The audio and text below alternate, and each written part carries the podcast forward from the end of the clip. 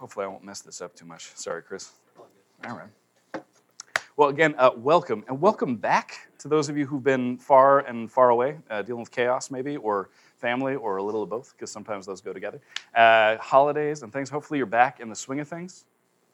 No? Okay, maybe. Soon, hopefully. Yeah, we're, we're on our way. We are getting back into a series that we started before Christmas uh, called, uh, well, we're going through the Gospel of John and it's called Loved, Invited, Transformed. Uh, three words that you really need to hear and that you really need to understand if you really want to understand that Jesus loves you, um, has invited you, and transformed you. The good news that Jesus brings is intimately connected to those three words. Um, you are loved. You are dearly and deeply loved by the God who made the world, um, by the God who made you. And God has demonstrated that in the life, death, and resurrection of Jesus. That love is not something that's static, it's dynamic. It draws you in, it invites you into a relationship with God. It, you are invited into God's kingdom. You might think that God wants nothing to do with you. God wants everything to do with you. And He's proved that in Jesus. And for those who make a move, uh, who act on that invitation, you'll find that it uh, transforms you, it changes you in the best possible ways, makes you into the person that you were always meant to be. And we're going to see those words in action today in our text, which comes from John 9. Uh, so turn with me in a book or a device. Uh, you actually need a Bible in this church. We're not turning there for you. We want you to get in the habit and the rhythm of using one of these. Uh, John chapter 9, starting at verse 1. And while you turn there, let me just say this is a really long story. John loves to tell really long stories. So we're going to talk about this this week, and then next week we'll have a different sermon on the rest of the story uh, because I am not going to give you an hour and a half long sermon today. So. Funny, I expected kind of moans and crying there, but okay, cool, that's fine. Now, John 9, starting at verse 1. All right. A man, as he was walking along, he saw a man blind from birth. His disciples asked him, Rabbi, who sinned? This man or his parents that he was born blind? Jesus answered, Neither this man nor his parents sinned. He was born blind so that God's works might be revealed in him. We must work the works of him who sent me while it is day. Night is coming when no one can work. As long as I am in the world, I am the light of the world. When he'd said this, he spat on the ground and made mud with the saliva and spread the mud on the man's eyes, saying to him, Go wash in the pool of Siloam, which means sent. Then he went and washed and came back, able to see. The neighbors and those who had seen him before as a beggar began to ask, Is this not the man who used to sit and beg? Some were saying, it's him. Others were saying, No, but it is someone like him. He kept saying, I am the man. But they kept asking him, Then how were your eyes opened? He answered, The man called Jesus made mud, spread it on my eyes, and said to me, Go to Siloam and wash. Then I went and washed and received my sight. They said to him, Where is he? He said, I don't know. This is the word of the Lord. Thanks be to God. Loved, invited, transformed. Of those three words, the most difficult to see might be the love of God in this story, which is what's behind the disciples' question uh, Whose fault is this, Rabbi? You might not like that question. It might seem like a really mediocre question, but I think if you had 15, 20 minutes alone with Jesus, you'd probably start asking questions like that. And maybe you ask questions like that when you pray now. I don't know. What's the deal with natural disasters? I don't understand. Why did that tragedy happen in the life of this friend that I, I really care about? Why abusive relationships? Why, why do men and women, but why do you even let that happen? How is it useful for people to get away with stuff like this? Why is this happening to me? Those are really normal questions but sometimes we feel like it's not okay to ask Him. One of my favorite things about Christianity, honestly, one of my favorite things, is that our God and the story that we tell, they're not afraid of questions. Not at all. Other religious people, scared of questions. Christians, sometimes scared of questions. Some churches, very scared of questions. But the Bible is not scared of questions. And God is certainly not intimidated or insecure or afraid or surprised at your anger, at your skepticism, at your doubt or confusion, at your anguish or sorrow. In fact, there are whole books full of those things. Books of the Bible where people are just constantly talking to God about exactly those things, which makes it clear that God is really not threatened by you or by me. And actually, He would rather we tell Him what's going on inside of us than pretend like nothing's going on. God would rather we scream and shout at Him than say nothing at all. Notice that Jesus does not shut these guys down and say, How dare you question God? He's really okay with the question. And the disciples are asking a faithful question. They start with the assumption that God is good, that God is just, and that this is a bad thing. Being born blind is a bad thing. So someone must have done something to deserve this, they figure. And again, you might not like that question because it sounds like they're kind of blaming the victim. But personal experience and just kind of growing out of being naive will slowly and steadily tell you that what goes around comes around in the world. The bad things, evil, negativity out in the universe kind of reverberates. It leaves a mark. It causes issues in ways that we don't always predict and we can't always understand, but we can hurt other people by our actions. There are children who are born with fetal alcohol syndrome. There are people who grow up in twisted environments and they end up twisted as a result. But there are also people who grow up in twisted environments who aren't twisted. Who could sort that out? Only God. And they have him right there and they can ask him. Why wouldn't you ask the question? The Bible will make it clear time and time again that God lets us experience the consequences of our actions and lets other people experience the consequences of other people's actions. And that is hard to watch in some of those stories. It's like watching a toddler take a fall you know is coming. You just you kind of have to let it happen because they kind of have to get used to walking and learning that sometimes you you need to be careful. It's like watching a friend of yours who you really care about make a terrible life choice. It's brutal to sit on the sidelines and think someone needs to step in and stop this. Someone should intervene and stop this. And no one does, and you think, I can't live. I can't live people's lives for them, but if I could, I could do a better job than they did, and I could fix this. Uh, they really, they should listen, but they're not going to. And that's, I would imagine that God has a very similar experience on a much grander scale. But He loves us, and He respects us, and so He lets us make choices and lets other people make choices. And that pretty much guarantees pain and heartbreak in the world, which is not comforting. And actually, I think can lead you to a real caricature of who God is, which the disciples, I think, have. A, a bad misunderstanding of who God You know what I mean by the word caricature. If you uh, go to an amusement park or downtown during an arts festival or you hang out at a fair, someone will have you know an art degree and a piece of paper and you know want ten dollars, and so they will draw you um, or some part of you that is extremely recognizable, and they will exaggerate that part of you that people will notice, right? That they don't actually have to draw you that well as long as they can find some part of you that is easily recognizable and make that very big and very distinguishable, and it'll distort the image of your face, but you're still recognizable for who you are. This is a caricature of God. It distorts the image. And Jesus is the image of the invisible God. He has come to set the picture back the way it's supposed to go, to make it very clear who God is and how God acts and how God loves. Jesus has come to correct bad images of God by being God in the flesh. He is the light of the world, after all, opening the eyes not just of the blind man, but of you and I who read this story today. And he loves this man. I think that's clear by the end of the story. He loves everyone involved in John 9, even though some of them will not be interested in the invitation that he offers, the transformation that he brings. So he engages this man and he engages the t- disciples. Uh, they ask, Whose fault is this? How did this happen? Who sinned, this man or his parents? How did this happen? And Jesus doesn't answer the question, not really. And I think it's because the answer wouldn't be particularly useful in that moment. That's my guess. I bet he could give a really good sermon on the problem of pain or the nature of evil. And instead, what he says is stop worrying about what's happened and watch what's about to happen. Don't pay attention to the brokenness, pay attention to how I'm going to redeem things. And so you and I, when we come to Jesus and we say, I just don't, I don't understand why this happened in my story. I don't, I don't know what you're doing, and I don't know why the world's so broken and why I'm so broken.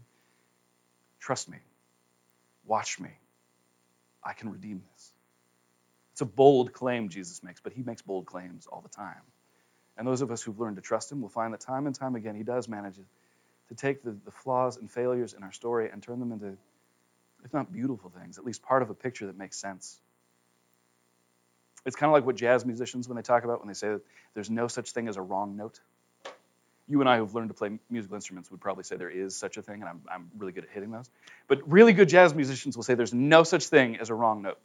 There's a guy named David Hajdu who is a music critic in New York for many years, and he used to write really interesting columns. And uh, he talked about a time he was in a basement in a little known club in New York uh, when Wynton Marsalis came in. I don't know if you know Wynton Marsalis, but he's one of the most recognizable jazz musicians of our time. If there were a Duke Ellington of our time, he would be maybe in the running. Go on Spotify, it's really remarkable music. So he walks in with a little jazz combo and he's hanging out in the basement, and people are just blown away because they don't know they're about to get a concert from this remarkable jazz musician. And it's just magical. He says it was the kind of thing that made you glad you had ears. People are at the edges of their seats. They're, they're not breathing because they don't want to interrupt the moment as Marsalis stands up and he's got just a trumpet. He's playing all by himself. That song from the 30s, I Don't Stand a Ghost of a Chance. And he's making every note sing and kind of weep and wail.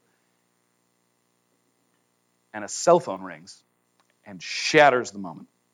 And there's not a lot of people in this basement. It feels like a privilege to be in this concert. And so everyone is immediately judging the guy who clearly made the sound. He stands up just mortified, wishing he could go back in time. And you're sort of expecting Marsalis to maybe just stop playing and say, You guys don't deserve the music and leave. Or maybe just in that moment to start yelling at this guy and demand that he get out of there. And instead, what he does, he plays the cell phone ring, note for note. And then he starts riffing on the cell phone ring. And then he manages to blend it with I Don't Stand a Ghost of a Chance to such a remarkable degree that he creates a brand new piece of music in front of everyone in that moment. And it was amazing, Hajdu says. It was like you were grateful for the idiot who forgot to turn off his cell phone because he ruined the moment, because that showed us just what an amazing master of music this guy was. What he could do, how he could create a new song out of nothing, out of failure and misery. That's what Jesus does in this story. He takes all of the sour notes in your story and in mine and the life of this man, and he transforms it into something beautiful so that by the end of the story, this guy's singing a brand new song. A brand new song. It's difficult, I think, to understand the story from the blind man's perspective. It might help, actually, if you close your eyes. So, if you close your eyes, the first thing I think you hear as the story goes on is, is just sort of the thump in the distance of footsteps, like a large group of people approaching This blind beggar on the side of the road hears the crunch of gravel and people laughing and chatting. And all of a sudden they see him and they get quiet because that's what always happens. Because this is a sad sight to see. And then one of them turns to the other and says, Rabbi, who sinned? Cool, man. That's great. This man or his parents? Thanks for throwing my parents under the bus. This is spectacular. But he's still hoping to get money from these people. And so he stays quiet. He's used to people talking about him rather than to him being an object or furniture in the landscape rather than an actual person that you need to engage. But then Jesus says something that I think would make the man perk up. All of a sudden, he hears neither. Neither this man nor his parents. He was born blind so that God's works might be revealed in him. The way that God works might be revealed in him. Now, when you're a blind beggar by the side of the road, you're not used to people thinking of you as well, really anything, more of a problem to be solved. But for Jesus, you're not a problem to be solved. You're actually someone God could use, someone God cares about, someone God loves, someone God is going to do something incredible through, reveal himself in. And so now all of a sudden you're paying very close attention as Jesus starts saying some very weird things about light and darkness and how the end is near. And then he makes a bold claim I am the light of the world. And then you hear someone spitting near you, which is again a very familiar sound. And you're aware that someone is now crouched down in front of you and is doing something with the dirt in front of him. And all of a sudden, you feel hands on your face as someone spreads mud over your eyes. Now, I'm just guessing that if you closed your eyes and I came over to you right now and spread mud on them, you would not listen to me anymore. Now, you can open your eyes. Jesus does not at any moment explain what's about to happen. He doesn't say, hey, I'm going to put mud on your eyes if that's okay with you. And then if you go and wash in this pool, you'll be healed. That does not happen. No explanation at all of any kind. There must be something about Jesus, It's the only conclusion I can draw from this story, because that is an insulting and humiliating act, even for a blind beggar by the side of the road. There must be something in his smell, in the sound of his voice, in the words that he says. There must be something in the touch of his hands on your face that makes you believe that he is worth following. In Greek, in this story, the word for spreading mud on his eyes, John actually uses the word uh, for anointing, the same word he used for anointing a king with oil or a prophet. That's how Jesus touches this man's face, as though this is a moment of honor and glory for him as he puts mud over his eyes, the dust of the earth out of which God formed the first man. This is an incredible and remarkable moment, I think, where this blind man comes in contact, physical contact, with the God of the universe who loves him. And somehow, in the midst of that, he feels this grand invitation that he's drawn into. And so he goes, a blind man covered in mud, stumbling through town trying to find a body of water. That is humiliating for anyone. Asking directions from people as he goes because he needs to find this body of water that he knows is water, that anyone else who touches it has not been healed, that it hasn't changed anyone's life in a very long time. And still he goes because he believes in Jesus, because he's chosen to obey Jesus, because he hears an invitation in the midst of this love that you cannot just stay where you are. You can't just stay where you are and expect God to do something in your life. I wonder how far you and I would go to follow Jesus. I wonder if I would have the same experience if you put mud on my face. If I go, yeah, I'll go there. I am desperate for healing and wholeness. I'm desperate to see you do something incredible in my story, desperate to sing a brand new song. I think there is a direct relationship with our desperation and our willingness to obey God. Between how aware we are that we're broken and how desperate we are to follow Jesus. A lot of the time, the reason we don't seem that interested in obedience is because we just don't think we need his help. This blind man knows he needs Jesus and he stumbles across town. You cannot change if you stay where you are. You can't grow and stay the same. You can't get a new identity in Jesus Christ if you're still clawing at your old identity. Those are mutually exclusive things. This man throws it all away and runs to this pool because he's accepted an invitation from the God who loves him. And that changes everything, it transforms him. There's a story I read this week in a, a magazine that does not have stories like this ever. And it's about a woman named Patricia Snow who often writes for the magazine, and uh, she told her testimony, and for some reason they decided to include it. Uh, she had an inflammation of her blood vessels that's extremely painful, and a lot of allergies and issues, and some real kind of just despair in her life. And a friend of hers dragged her to a church basement uh, where a woman named Grace was speaking. She said, Then Grace initiated the call to salvation. By this point, I was in a very dark place, despair turning into resentment. I listened to one ear, with one ear to the spiel about giving your life to Jesus. It was a stark and unadorned message, almost crude. It presented a choice, heaven or hell, and it reeked of platitudes. I couldn't believe people were responding and going forward, but they were, many people. What was the matter with them? And then Grace lifted her head, cocked it, and looked in my direction. There's someone up here, she said, who needs to come down. God is speaking to you. And as she said this, I suddenly felt energy like what I felt at the beach swimming in the ocean, but stronger. A curious tingling sensation like electricity. It ran down my arms and into my hands as if someone had reached for me warmly and I responded. I found myself in the aisle and going forward. Could I have turned back? I suppose I could. I remember feeling dismayed and conflicted for a moment, but I bent my head and went forward anyway, reasoning with myself that it would help me to stand up for a minute and move around.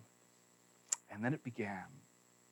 It came at me with a roar, clamped onto me like a thousand volts, like one of those machines that starts someone's heart. And the noise had started quietly in my hands, but it built in a matter of seconds to a deafening roar. I couldn't believe it. It was so intense. It was absolutely outside my experience, and the thing was, it didn't stop. I couldn't get up. I remembered the name Lazarus flashing into my mind, and the incredible thought this is a power that could raise the dead. It's a bizarre story of a woman who doesn't believe that God heals people, getting healed in a dramatic, powerful, and very tangible way. because she didn't stay in her seat, because she responded to God's invitation in that moment. The blind man in this story. I would imagine it takes him a while to get to the pool. Blind people are not known for sprinting. And he manages to get there, right? Outside of Jerusalem, this pool, is Siloam. Thanks for that. And he goes down into the water, and I don't know how quickly he gets healed. Right? I don't know if it happens like in the moment the water is washing his face, suddenly he sees his hands for the first time ever. But that would be incredible. And suddenly, with joy, he turns and starts hugging some of the people nearby who are just, you know, getting water and very confused as to what's happening because they didn't realize he was blind because he can clearly see. And maybe he stares at his reflection in the water for a little while or lays back and watches the clouds and the birds for the first time. But at some point, he decides to go and find the guy who healed him. Right? Jesus, who does this casually, he goes and looks for him. He Goes running back through town, back to the place where he spent most of his life begging by the side of the road. And when he gets there, Jesus is gone because Jesus is not that interested in encores or curtain calls.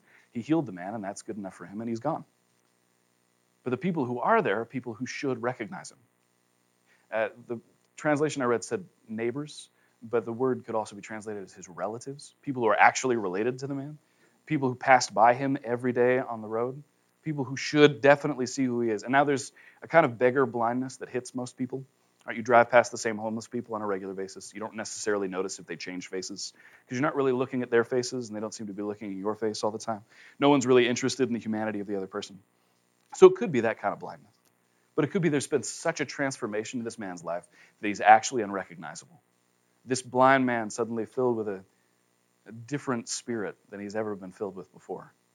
Not just able to see, not just suddenly clean, but but a different person to such a degree that you can sense something has changed. And so people are gathering, there's kind of a crowd at this point because they're saying, So is that the guy? And they're saying, No, it just looks like him. And others are saying, No, I'm pretty sure that's him. And they're going back and forth.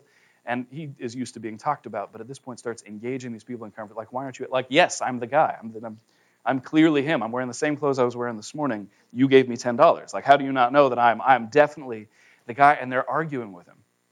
They start arguing, like, you you can't be the guy. That's the end of this story. There's no way that's you. He is unrecognizable by verse 8 to the point that he's saying, I'm the blind man you're talking about. I know exactly who you're talking about. I'm like, shenanigans.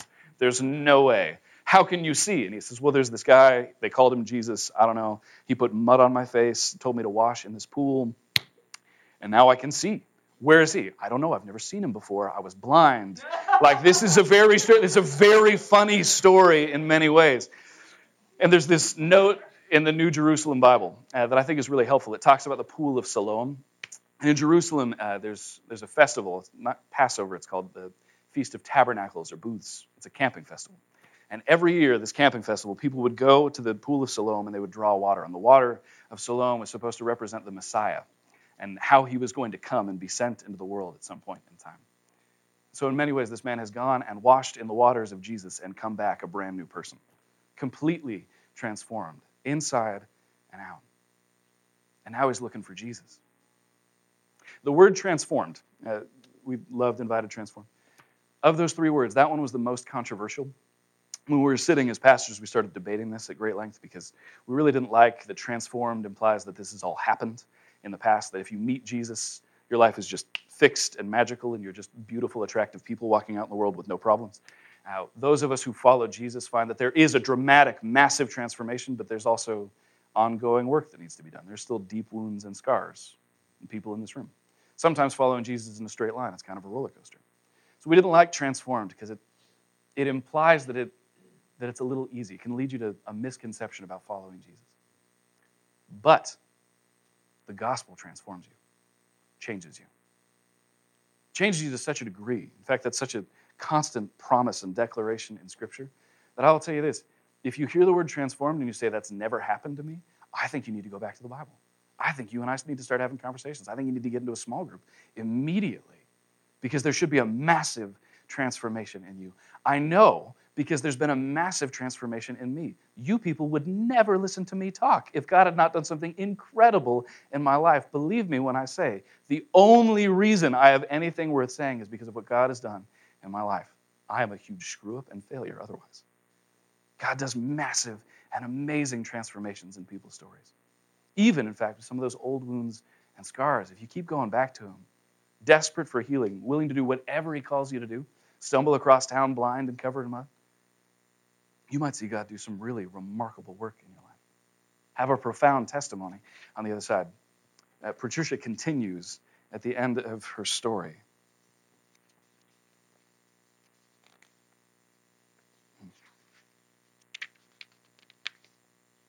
She says this And now I was confronted with something completely different, grappling with an entirely new experience of love, one that flooded me in the grace's word of knowledge, which is what St. Paul calls her term for insight into my situation and pain.